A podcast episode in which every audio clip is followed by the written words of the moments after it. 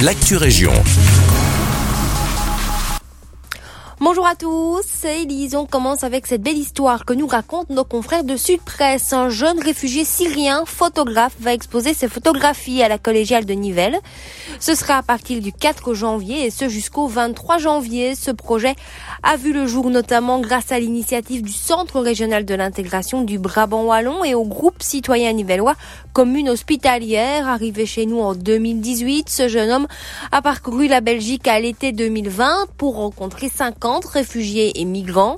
Il souhaite ainsi offrir aujourd'hui un autre regard sur la migration. Ce projet a notamment pu voir le jour également grâce à une campagne de financement participatif.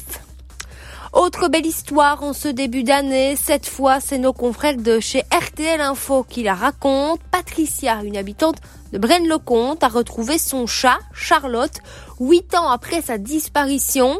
Le félin était en réalité à seulement un kilomètre de son domicile, chez Alain, un homme de la région, qui avait l'habitude de s'occuper des différents chats errants. Suite à son décès, ces chats se sont retrouvés à la SPA de la Louvière, où Charlotte, c'est son nom, a pu être identifiée grâce à sa puce et ainsi être rendue à ses propriétaires.